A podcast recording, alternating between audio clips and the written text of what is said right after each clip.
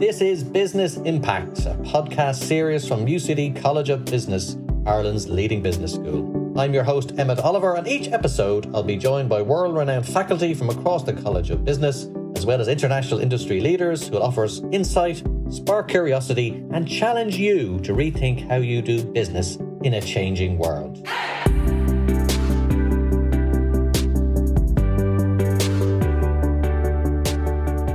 Welcome back to another edition of Business Impact. Now, if I put the words accountancy and invention together in the same sentence, would you think they were comfortable bedfellows or not? maybe you would, maybe you wouldn't. It, it's very much a subjective idea, but we don't necessarily, because of various stereotypes and what we've learned over the years and our own professional career journeys and so on, we don't necessarily see the world of accountancy as something that produces new thinking or produces new inventions but it actually does, and it's doing it increasingly in a whole range of new technical frontiers. And on this podcast, I think for probably about two years now, we are based out of a business school. We haven't done a lot of accountancy. We haven't looked at the profession. We haven't looked what it does. We haven't looked how it measures, tracks, records uh, various transactions and how that information is then used that often, mainly because we wrong, wrongly, but we sometimes see it as a somewhat static area um, that doesn't change from year to year. There are some basic bedrocks in place there that mean it doesn't necessarily change. But that is totally wrong. It is totally wrong. And my guest today is going to shed a little bit of light on the kind of new thinking and new forms of technical advancement that are going on within accountancy more generally. And that guest is John McCallig. He is an assistant professor here at the UCD College of Business, where he teaches financial accounting, financial statement analysis, and accounting technology. And it's particularly that last set of words that we're going to be zoning in on today in the podcast. He joined UCD all of 29 years ago after becoming a member of both the Chartered Accountants of Ireland, CIMA, and working with Ernst & Young as an auditor. And his research career began with PhD students at Lancaster University. His thesis and subsequent research focused on the relationship between stock market returns and accounting numbers. But more recently, he's become interested in how we can use cryptography in business systems and how that might enable us to produce better data for decisions by investors, regulators, and the public. Now, we will be throwing a lot of interesting terms, novel terms at you during this podcast, but myself and John are going to try and pick our way through those. And the ultimate destination we're hoping to arrive at is at the end understanding some of these terms and where they fit into the world of accountancy and also technology and in, uh, innovation more generally. So I better welcome him to the podcast. John McCallig, you're very welcome along. Thanks very much, Emmett.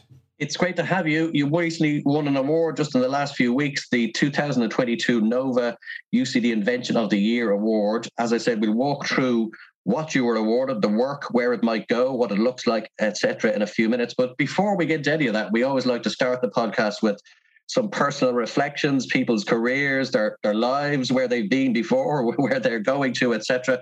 So you come from Claremorris. Uh, how did you get into accountancy? Because it's often some somewhat of an accidental profession for a lot of people. They like some parts of it, less interest in other parts, but they kind of move into it because of certain parts. Just tell me a little bit how you got into accountancy and how you've sort of bolted on the, the technology part as well. Well, I guess Emmett, um, I had a I had a very inspiring accountancy teacher when I was in secondary school in in, in Claremorris, a, a man called Pascal Mullins, and he uh, certainly pushed me in that direction. The other thing was I, I do remember being in, in Eason's bookstore once with my, my parents and picking up this little book called The Gospel According to the Harvard Business School. Uh, and, and this book was written, I'd say, in the mid 1970s by somebody who'd done an MBA in Harvard and and uh, I read this book. It's a bit of an oddity. I don't think you could you'd find it nowadays. It was all about what they had taught the students in Harvard, the way they were modeling business decisions using, you know, decision trees and introducing all these new ideas into um, uh, the way uh, business was done. And I was fascinated by this. This was obviously very different to, you know, leaving cert accountancy in the mid 1980s. And I, I, decided then, I think that business was something that I wanted to um, wanted to get involved in. And at the time, accountancy was a very logical way into that world. Um, it, it's if, if people forget now, but I mean, the 1980s in Ireland was not a time of of of particular prosperity, and you had to you you you had to worry about what your employment prospects were going to be. Uh, there was none of this kind of dream big. And I, I, guess the other thing was I was very interested in computers as well. My parents had uh, had uh, very uh, kindly bought me a computer uh, when I was about eleven or twelve, and a ZX81 Sinclair computer, and I really had had had used that computer to the nth degree. Uh, that computer had had 1k of RAM. That's a thousand and twenty four. a thousand and twenty four places that you could store things. I, I, was trying to visualize this the other day for students, and uh, basically, if you if you try and visualize it with the RAM I have in my computer now, it just disappears as a speck. It, it just becomes so small you can't see it glorified calculator, right? exactly. Oh, I mean, you're, you know, even a Nokia mobile phone was 10 times more um, uh, uh powerful, hundreds of times more powerful than this thing. But it got me interested in all of that. And I had an idea I wanted to combine business, computers. I was also quite good at maths, and, and the whole modeling thing was attractive. Uh, so I decided to do a BCom at um, NUIG, um, it was called UCG back then, um, which I, I, I, found very developmental in all sorts of ways, both the academic way and also I was very into debating in college life, and I had a great great three years there. Um, uh, and and after that, then I, uh, I I got a job with Ernst and Young and uh, made my way to Dublin. I, I did the diploma in professional accountancy in UCD, uh, which is a precursor to the program we now have, the the MAC. Uh, mm. And that was that was pretty much a baptism of fire into into the world of accountancy. It's, it's I think it's a little bit gentler nowadays, but um, uh, that was a very intense program. You learned a, a lot of accountancy in a in a short period of time. Um, and I ended up a lot of the people who taught me in that program became my colleagues later on when I when I joined uh, uh, UCD. And actually, one of the reasons that there is a connection, and it, you, you talk about careers going full circle, you talk about being an auditor there, and some of the companies you were auditor to. And, and for people who aren't familiar with auditors, there's obviously different levels. There's senior auditors, there's junior auditors, and they can often be not necessarily welcome in companies when they arrive. Uh, and I've dealt with them myself in various places I've worked. So auditors are kind of very much a necessary evil as far as a lot of people are concerned, and they, they often poke around things that people would prefer they didn't poke around.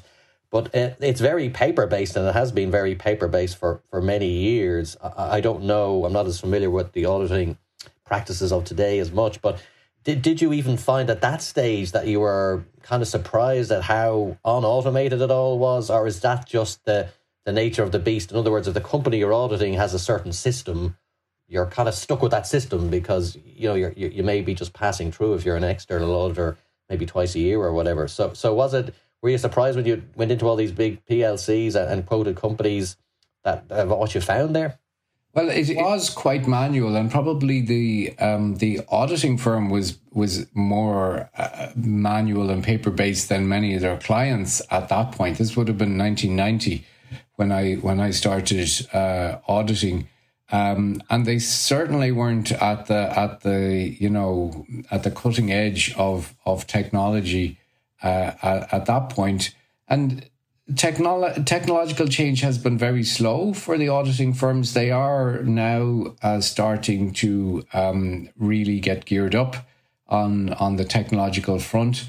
Um, you know, they have automated a, a lot of their uh, work papers and uh, the kind of tests they do. They also nowadays, which had started in my time but has really accelerated now, they audit um, using the computer systems that their clients have rather than just auditing around them, um, which would have been the, uh, the, the way they did it uh, uh, back then. So it it was great to get experience of uh, all the different systems that you would see in in the clients that uh, Ernst and Young had back then. It it was great to um, uh, see how all the information flowed through uh, the systems. Um, and and I was very grateful for that experience. But I guess I, I, I had never really planned that I would stay in accounting practice. Um, so um, I, I did I did move on from Ernst and Young at the end of my uh, uh, training contract with them when I become a chartered accountant. Yes, and, and let's talk a little bit about accounting as a profession because we, we will have a lot of people who aren't accountants, non accountants, civilians listening in who, who have an accountant or have worked alongside them but don't know the, the core elements of the whole profession. I suppose that there's the easier part, which is the recording and measurement of financial transactions. And then there's the more interesting part, I suppose, which is the interpretation and use of the information and how, as you said, it flows around an organization. I suppose the thing that's worth saying from the start is that accounting generally, and certainly in terms of financial statements, is historical by definition. So I, I used to have people who weren't accountants used to say to me, but I don't want to read a set of accounts because that'll only tell me what happened last year or it'll only tell me what happened six months ago. I want to know what's happening today. So there's always been that tension between getting things recorded, but not being so far back in the business cycle of a company that you you kind of aren't learning a whole lot. And and some of your your work is kind of tackling that, but we'll we'll come on to that in a second. But in terms of accounting problems that you find interesting, it's a social science accounting. So when you look at accounting, what parts of it are you drawn to, and which parts do you sort of say, well, I can leave that out a bit; it's not as exciting to me. Well, as you say, I mean, the things that I'm really interested in is how you can use accounting information to make decisions and to get insights into what's actually happening inside a company. You think of lots of big companies like CRH or Smurfit Kappa, and and they have to summarize all of their operations for a year into you know uh, two or three pages of an income statement, a balance sheet, and a cash flow statement. And that's, that is, a, is a, a huge measurement problem to take all the transactions and events that happen in a year and, and, and stuff them into that kind of, um, that kind of summarized and aggregated uh, format. And then, as you say, the really interesting thing is how do you get information back out of that uh, again? Um, and, and I teach financial statement analysis to our, our third year BCom students, and that's exactly what we do there we kind of reverse engineer the accounts. You know, we look at exactly what their accounting policies are and what implications that has for the um, uh, for the information that you're shown in the income statement and uh, balance sheet. Um, and all, I mean, what makes this much more complicated is that accounting is also a social science. People have incentives. How things are measured makes a difference to people's pay packets. It makes a difference to the valuation of their companies. It might make a difference to whether the company continues in existence or goes out of, of business, uh, whether they get a bank loan, whether they don't get a bank loan. So um, it's it's not like measuring something physical, like uh, you know kilograms or kilometers. Um, uh, th- there is a layer of complexity here where the things that are being measured matter to people um, and they also have a role in how the things are measured. So there's a kind of a feedback there. And I think that's what makes it really interesting. Uh, I remember picking up a book uh, uh, when I was a, a student um, uh, called Creative Accounting uh, by a, a, an analyst called Terry Smith. This is way back. Um, and he really opened my eyes to the way accounting can be used to, you know, change or bias a message that's been sent out from companies. Uh, and and that's one of the things that I find fascinating. And uh, there's a lot of accounting research, uh, um, my own research and other people's research that focus on on how that that message is changed by the incentives people have. Now, technology and the way it interfaces with the accountancy profession and the practices of accountancy is, a lot of what's driving the profession these days. Uh, we hear this constant catch cry or drumbeat almost that AI tools will almost make large segments of accountancy redundant. Uh, and we don't have time to go into all of that, but you, you do hear this regularly that anything that's sort of automatable um, any of those rote tasks that can be kind of transformed and reconfigured, and technology can take up the slack. That, that those pieces will, will come out of the profession, but they will be replaced, and it will allow the profession to pursue more value oriented activities. And I suppose that's a good thing. But for, for those of us listening who are not accountants, just give us an idea, John, of how technology is contributing to the evolution of the profession now. You have so many business planning resource tools, digitization, all sorts of different ways of managing data. There's just banks of the stuff everywhere now when you go into companies. Just give us an idea or maybe a kind of a sketch out the sort of the modern environment of accounting and, how it interacts with technology. Most companies now have uh, very sophisticated, as you say, enterprise resource planning systems, and they've basically digitized all of their internal information within the company. And in many ways, that work is pretty much complete. You know, they have integrated their HR system with their production system, with their financial system, with their accounting system. And, and all this information is stored in, in uh, what are called relational databases that allow them to pull out whatever information they need at whatever time. And that enables analysis and, um, you know, the production of reports that was never possible uh, before. And uh, I mean, this this is changing the kind of work that accountants do because a lot of you know that that um, uh, report uh, production would have been at least partly manual in the past. So that that part is is becoming um, uh, almost automatic. Just push a button for it. But there are other parts. They are accountants are moving up the value chain, and um, uh, as you say, introducing things like uh, artificial intelligence and machine learning to the data that's been collected in inside these these huge systems. Uh, and that is what is driving, uh, I think, um, uh, innovation within companies. Uh, they're they're getting much better uh, insights into what their data means because of the these kind of technologies. Now, you strike me as a guy. You've mentioned two books you picked up already, and you were mentioning they were both ahead of their time when you were reading them. So you do do seem to be someone that stays ahead of developments in in your area a lot. And we've all been I suppose, immersed in the world of cryptocurrencies in recent years. Some people, because they like to speculate on them and, and don't necessarily have a whole lot of interest in the underlying technology. Others don't speculate them, but are actually interested in the underlying technology. So there, there are different people involved in this area. But you, you were looking at Bitcoin and things like that, and blockchain, which is the underpinning technology, um, or at least related to it. What what came out of that, and how did you first get in, involved in looking at kind of cryptocurrencies and think to yourself, oh, there might be something here that could help some of my own work?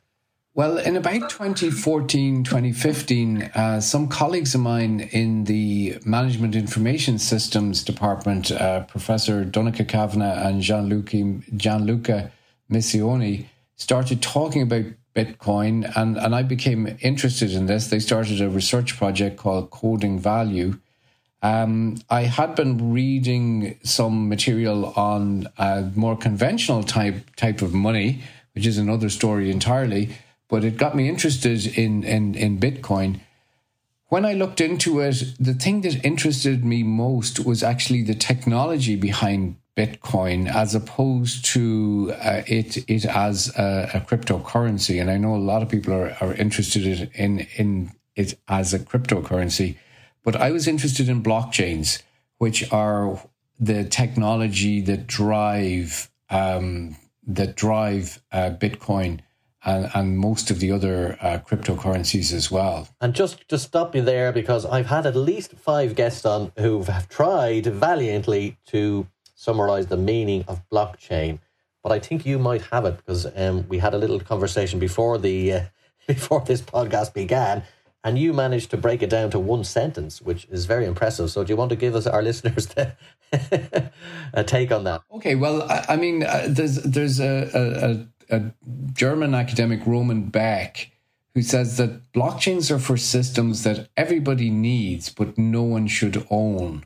So these are systems that you know aggregate some kind of critical or important information uh, and maybe allow us to to have transactions on those systems, but are not owned by you know a, a, either the government or a group of of people and I, I guess that's for me that's the key thing that there isn't a central controller. And and how they work is a, a blockchain is in its essence very simple. It's just a computer file. It sits on your computer. The difference between you know so, something like it and a word file or an excel file is that it sits on lots of other people's computers as well. And these are called nodes. Um, uh, so that's called a distributed uh, computer system the key thing that is that all the nodes agree to update the file and make changes to the file in a process called mining.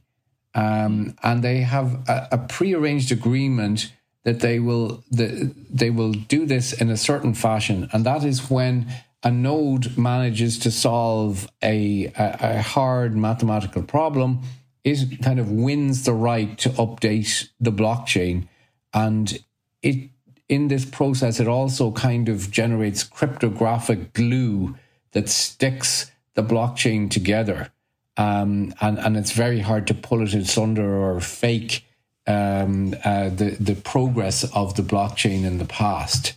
Um, so all of this means you don't need a central controller. You agree how the blockchain is going to work in advance, and because of this mining process, everybody's got to stick to um, uh, the, the, the rules that have been outlined, and nobody can uh, cheat. Hopefully, um, and and really the big innovation is nobody owns it. Um, it, it the nodes all have an economic incentive to keep it running, and it kind of you know exists in thin air uh, and in many ways, the, the, the, real miracle is that blockchains like Bitcoin have kept working now for, for more than 10 years. I suppose for people who don't follow it closely, they, they might not realize that Bitcoin is, is limited. There's only a certain amount of Bitcoins out there. So the, these blockchains are, it's kind of like um, locking in a set of rules or conventions from the start. And whether people like them or don't like them, they're, they're kind of there. And then you, you, you sort of have to work within that, that set of what would you call collective rules for all the users? Is that is that a fair way of putting it? Yeah, no, that's very accurate. Yeah, um, uh, they're, they're, the rules are set out in advance before the blockchain starts, and everybody that participates in the blockchain has to keep to those rules. And because the mining process is essentially what keeps everybody um, uh, keeps everybody straight, and there are rewards to the mining process, so it is in the node's interest to keep things straight. Uh, so it's a very clever system um, that uh, was was developed by this this fictional Japanese person Nakamoto, and uh, you know it's just amazing that that the thing functions. But it does, it does, and and people predicted that it wouldn't and that it would fail and all the rest of it. And certain blockchains, of course, have failed.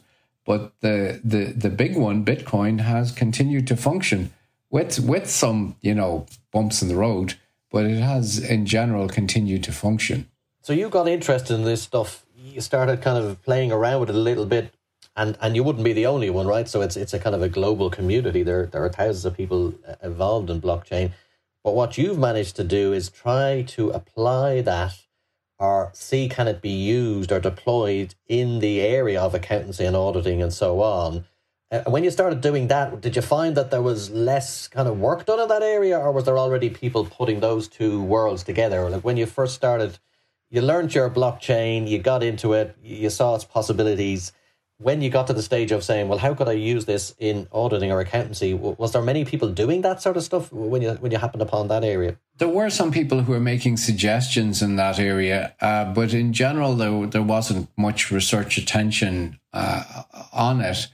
Uh, I guess blockchains are often called a ledger, so that that that kind of is fascinating to accounting people as to uh, whether it's like an accounting uh, ledger or or not. Um, and and people were discussing that in in general terms how blockchains could be used. Um, in in my own research, I tried to focus in on a, a specific application and kind of take that as far as I could uh, which was probably a bit different than what other people were doing, who who were who were discussing in general how how blockchains uh, could be used. And the specific application was to uh, an auditing process that you might be familiar with um, called uh, confirming uh, receivables balances, which means uh, each company um, has a, a, number of people who owe it money or a number of other companies who owe it money. And the auditors need to confirm this at the end of a financial year. And um, I, I, used a, a, blockchain, or I, I, I developed, uh, designed a system where you could use a blockchain and uh, some uh, cryptography, which is called multi party um, uh, security, in order to share the information between the company and all the people that owe it money without disclosing that information.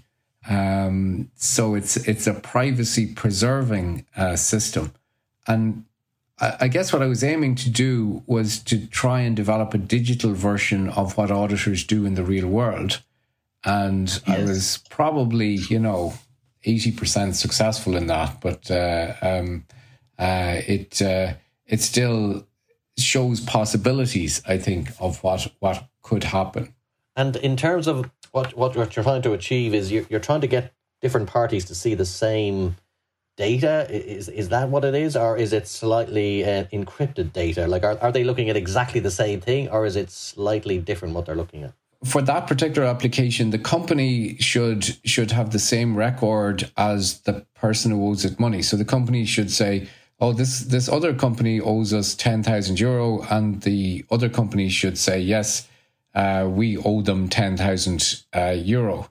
And the way it works is that um, uh, both of the parties uh, load up encrypted data onto the blockchain, and we can compare the encrypted data without knowing what's inside. But what we do find out is that what's inside is the same. It's a whole set of techniques called privacy preserving analytics or um, which use cryptography to uh, allow you to uh, enter data into a system in an encrypted way, but then it can be used in calculations within that system, even though it's never fully unencrypted. It's a little bit like sharing a black box, the same black box. Everyone's using the same black box, but they don't necessarily see the contents inside. But the fact that the box is the same is almost the benefit. Exactly. It's it's like uh, you know you've a stack of sealed envelopes with you know values written inside them, and uh, by the by the magic of cryptography, you can you can add in add up what's in the sealed envelopes without ever opening the envelopes. It, it, it sounds like it has huge potential. I mean, do you, do the two do the two parties involved have to be at the same technical proficiency level, or do they have to have the same IT infrastructure to kind of talk the same language and use the same blockchains, or, or, or can you just give them all that stuff? Like, in other words, I'm thinking of smaller companies that mightn't be at this level, or it, does that matter one way or the other? Oh, it matters, all right. Yeah, no, they'd all have to abide by the same protocol of encrypting the data. I, I think realistically, uh, this is very early research on this. Um, realistically, later on, uh, accountancy software uh, providers would have to incorporate this into their systems so that um, uh, all this could be done automatically. I mean, it's similar to when you, when you go into a web browser. If you see the little lock icon at the top, you know you are you are then uh, communicating securely with with the server. Um, and all of that is done, you know, uh, behind the scenes. You don't you don't know what kind of encryption is used or whatever. And this would be a similar system that would be pretty much transparent to the users, um, and, and, all the encryption would be happening automatically behind the scenes. Now, there's so many different transactions that a company's involved in. So obviously, the world is your oyster to some degree uh, where, where you might deploy this. But I, I think, from my understanding, is you're looking at VAT in particular as probably a, a very uh, fruitful area of transactions, at least initially. That that, that could be the one where, where the, the richest potential is. Well, well, that's that's the one that um, uh, was awarded the Nova Innovation uh, uh Prize, and uh, I'm very grateful to Nova for all their help in in you know helping me to develop this, and I'm grateful that UCD has uh, such a great uh, innovation center like Nova, um, and and it was great to be at the prize giving the other evening when when we saw all the other um, award winners who who you know you, you're humbled really to see the innovations they're making in um, renewable energy, sustainability, medical technology, and e learning. And you're right, uh, VAT is one application I've picked out where um, uh, companies could load up their uh, VAT uh, returns essentially in an encrypted format, and you could check that uh, the VAT returns make sense and the correct payments have been made without um, actually disclosing the values behind the transactions. Uh, and the innovation here has been to kind of provide a design that fits in with the kind of cryptography and the information flows that are required here. Um, and uh, hopefully, we'll be able to develop this further and and maybe um, commercialize it down the, down the road. Um, but certainly in the EU, there's a gap uh, uh of of VAT being collected of about 150 billion.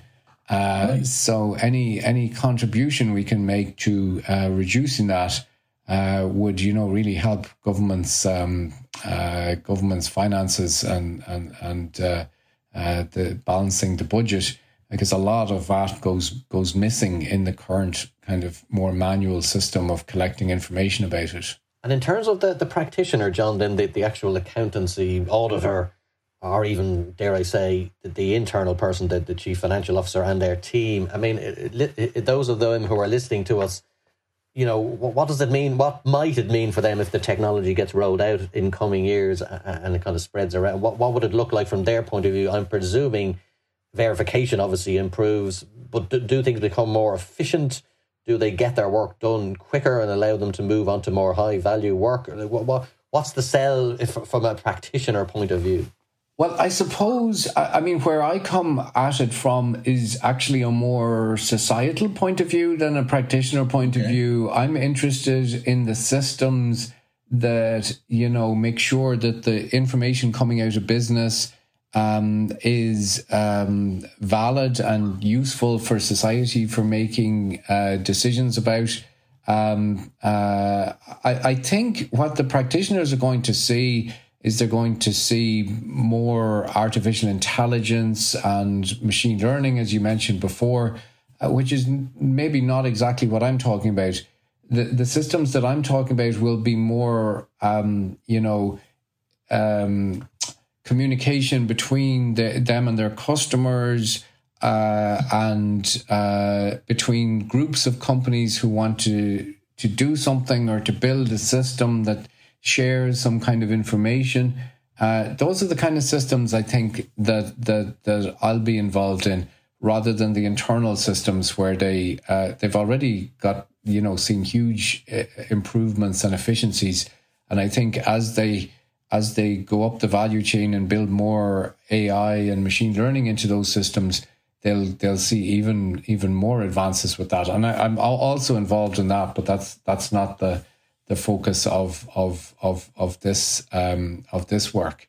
I mean, ultimately, the, the quality of the information, the financial information, this will will raise it up another level, isn't that? That's the ultimate benefit for everybody. That is what what I'm after, and and I think that's you know, that's the role of academics like myself is to think about these systems um, that are going to be used by regulators and, and companies um, uh, because, you know, our financial markets uh, are, are not not in a brilliant state, uh, to be honest.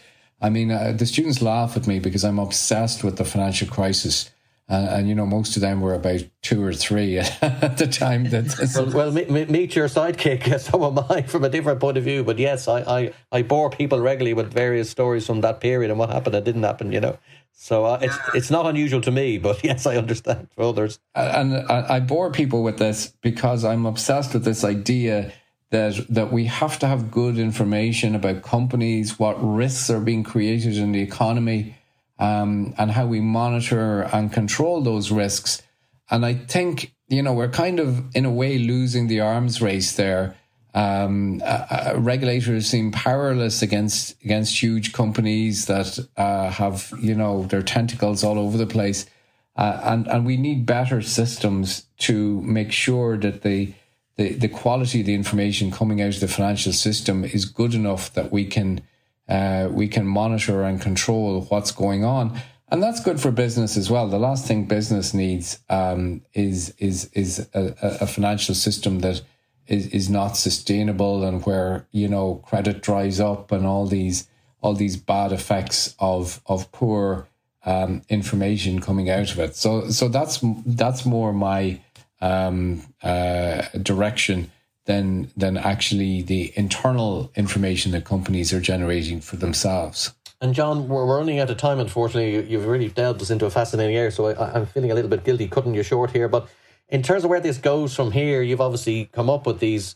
cryptographic systems, and you've given a, a sort of a set of technology or approaches uh, uh, uh to the Nova community and so on you mentioned commercialization and so on. Like, do, do you is, is your plan to sort of hand it over to others to commercialize now? Are you intending to be involved in that as well? Or are you going to work away on, on refining this stuff even further? What, what's what's your plan with all of this? Where where can it go from here?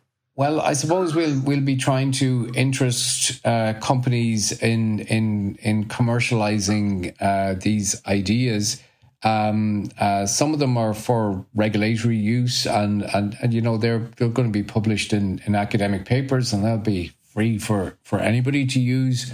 Um, and then other other ones are probably going to need more development, um, and and and will be quite complex in that they'll need you know software development, and as we said earlier, um, accounting software providers would have to build them into their products, and a, a lot of things would have to happen there. So I, I think um, we'll be trying to interest uh, companies in in or consultancy companies in in taking those ideas forward.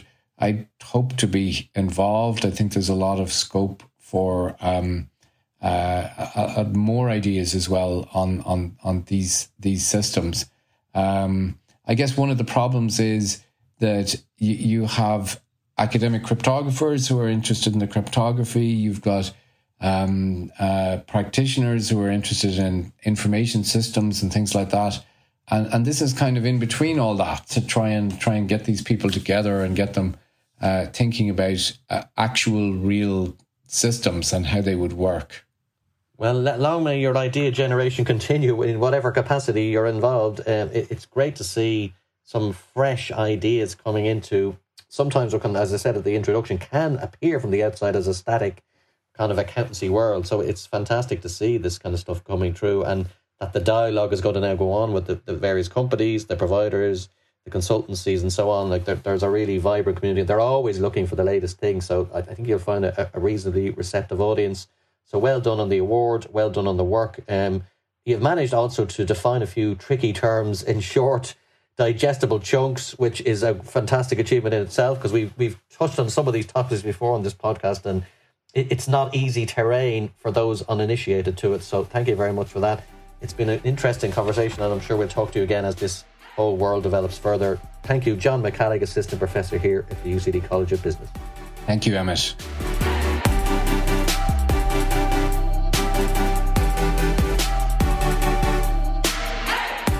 Now, if you enjoyed this week's episode of the UCD Business Impact Podcast, please subscribe to episodes on Apple Podcast or Spotify. We cover a broad range of topics with insights from business leaders around the world, so there is sure to be something there for everyone. I'd like to thank our production team of David Corskadden, Ed Gormley, and Mike Liffey. They work tirelessly in the background, sourcing interviewees, editing, promoting episodes, and everything in between. I've been your host, Emmett Oliver, and we hope you can join us next time on UCD Business Impact.